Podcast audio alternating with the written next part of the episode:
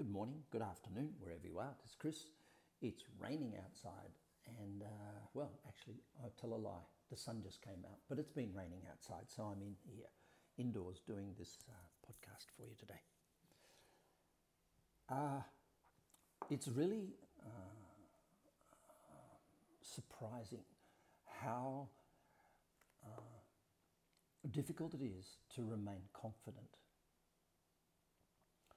the cage that we live in uh, rattles and we lose our confidence. And I want to talk about this topic a little bit today because I think many of my clients, I would say more than 60% of my clients are management consulting, come out of the management consulting industry. They are leaders in thought, technology, intelligence in the world. They use their competitive advantage in life is what they know and how they apply what they know. It's very uh, much a purist um, environment in the, in the business world. It's a privileged position. And yet, many of those people that I coach and I talk to and I meet throughout the world are, are what is defined as a management consultant is, a, as, is as an insecure overachiever. So let's talk about this. Do those two things have to go hand in hand? Absolutely not. However, think about this. If you're a people pleaser, if that becomes the norm, if that's the thing that you most aspire to achieve, people pleasing, how long is the time frame of your life? Well, I guess I can help you answer it because I know the answer. The answer is very short because it's the next person in the queue that you have to please. A people pleaser doesn't just uh, uh, exclusively please one or two, it is a, a bit of a habit. Now, think about it from this point of view. If I uh, am focused on, not on purpose, not on vision, not on anything else, but I'm focused on people pleasing in order to satisfy my career, bringing income, uh, uh, raise uh, my family. If I, if I must people please in order to do that, then my time frame is very short. And when a time frame shortens, we're insecure because there is no momentum into the future, there is no projection into the future. What there is is an extraordinary vulnerability to speed bumps that can occur in the next five minutes. We call it the sneeze factor. So if, if you're in a position and someone can sneeze and affect your future, you have no foundation for security. And this loss of uh, foundation for security attacks our self confidence. Take a corporate environment as a good example. When there's 360 degree feedback, basically the company is saying, become a people pleaser. If you don't please me, both uh, not necessarily by getting your job done, but please me in the way you get it done, I'm going to score you low.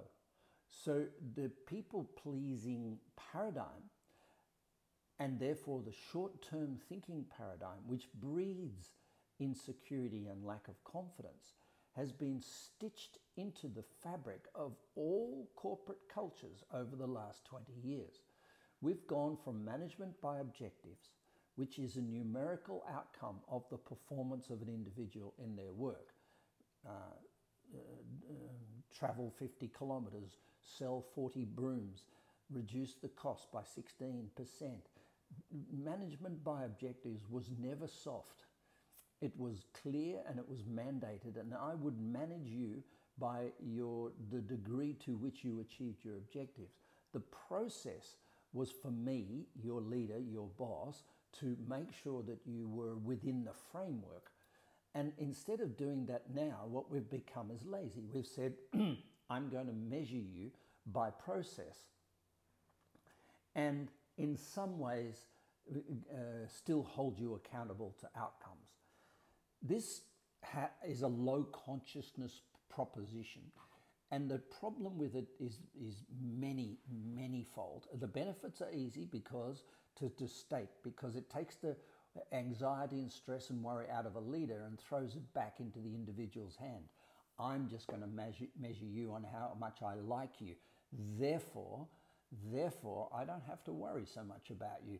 You have to please me. The problem with this is is that we bec- when we put our hand in a bucket of mud, we pull it out.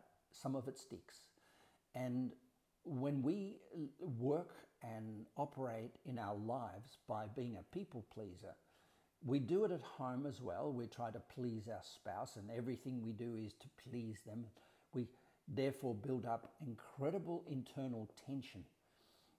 Our internal tension between what we would love to do and people pleasing, that internal tension is cancerous. And I mean cancerous in the literal terms. It's cancerous to the heart, it's cancerous to the soul, it's cancerous to the body, and it's cancerous to our, to our inspiration or the love of life. Because we end up doing something that we're not, maybe not so good at, but earns us an income. We do something that's safe uh, in order not in order to be to, to easily be able to please people. When people pleasing becomes gets stuck onto us through the companies we've worked for or through the families we've grown up in when people pleasing becomes our core paradigm we become by nature insecure. Now that insecurity or lack of confidence has not in any sense or another become uh, is not a part of our character or our dna or our true nature what it is is a habit that we've developed by sticking our hand in a bucket of mud, pulling it out. It's got some on, and we've taken it everywhere. And it's become the paradigm through which we function. People pleasing is a beautiful thing because it makes other people happy. We go, I lived my whole life by making my partner happy. I was miserable.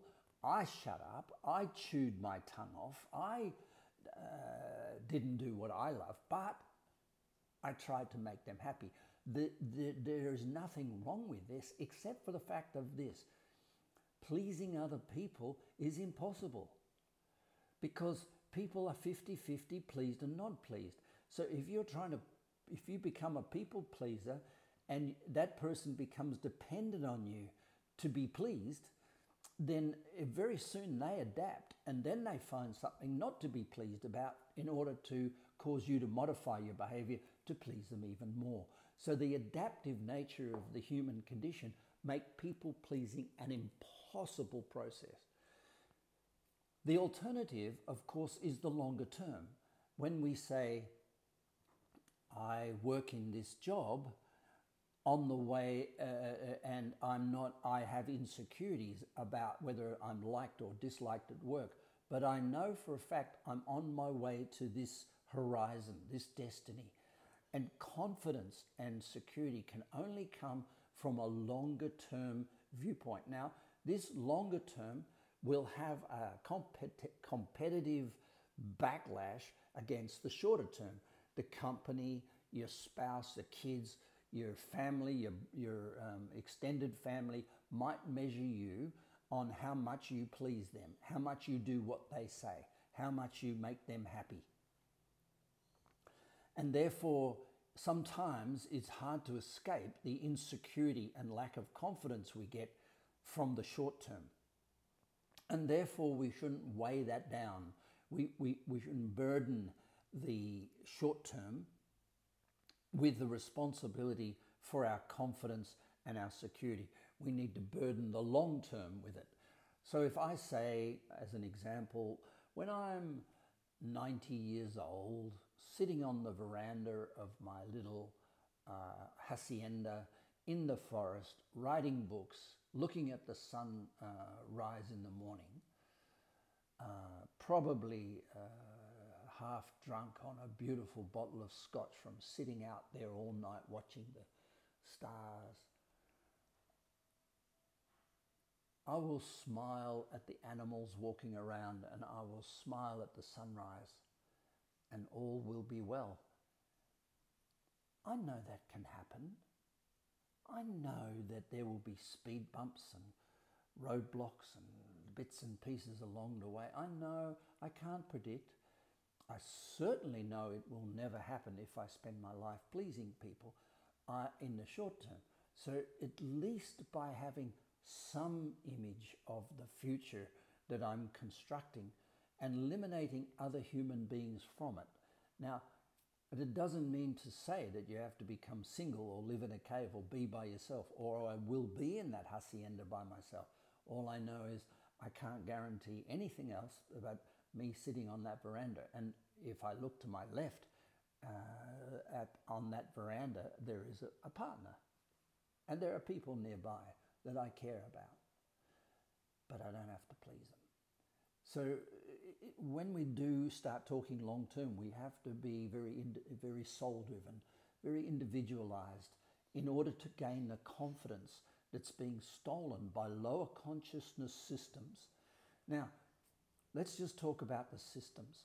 Systems are created to control. They're fear based. All systems are fear based. All laws, all governance is fear based. Fear.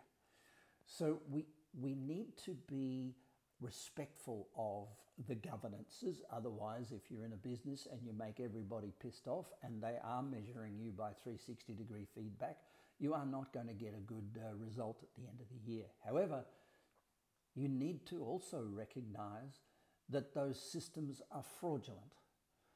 And you can play the game. You can play the game without beating yourself up and say, I make other people happy only because that's how they measure me. And so I'm playing the game. Then the internal anger or the, the internal conflict that occurs between what we really want to do and what we do do uh, diminishes somewhat. And then if we can keep a focus a little bit more on the long term and say, well, you know, I move here and I move there and I please this person and I don't please that person. If you could say, I will please and displease people through the course of my life and I will do neither with intent, um, I will do the work I'm going to do and a little bit manage ourselves by objectives. MBO, Management by Objectives. Many, many books written on it. And I really do believe at a self leadership point, it's much wiser to manage yourself by objectives than it is to manage yourself by subjectives, such as likable and dislikable. So we can take this appetite to please people, this uh, people pleaser thing, and just flip it inside and say, I don't want to become a me pleaser. Because when I become a me pleaser, I become dependent on my feelings about myself in order to feel confident with myself. I will manage myself by my objectives. My objectives are my stories in the very long term that keep me confident that no matter what happens, I will arrive at a place that I think is really quite priceless. For me, that place is to leave an immortal impact on this earth is to do something while I'm alive that remains after I'm not alive in this body. And so I create this hacienda um, idea of sitting on a balcony, watching the stars go past, drinking a bottle of scotch. But I do it there not as a non commercial place, but that's my office. And that's where the work that I've done and the foundations that I've built and the interventions that I've created in Indigenous communities and what have you are doing their thing, and I'm still there available, um, not so much as a traveling um, uh, circus show, but more as a static one, and able to engage and honour the, the work as I'm ready to let it pass on into its foundations and move forward. So, creating a strong foundation for your life is really important. The, the fundamentals, the foundations. One of the foundations that you need to create for yourself in your life is self confidence, is a sense of uh, security, self security. If you create it with money, people can pull it out from under you. So it, I don't think what we're talking about here is building a foundation of our lives on, on wealth, although I really understand that is a great foundation for some aspects of our life. I think the foundation we're talking about here is not being a people pleaser, not being a self pleaser, because those create incredible um, insecurity.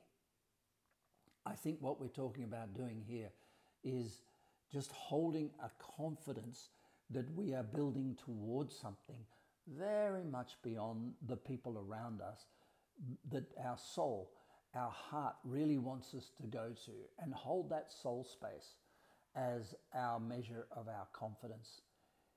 And then play the game with the lower consciousness, whatever organization you work for, and let them think that you're pleasing everybody. This is Chris. I hope this has made some sense. I usually don't stray into this territory on a podcast, but you know what? I think it was really worthwhile doing. Have a great day. Bye for now.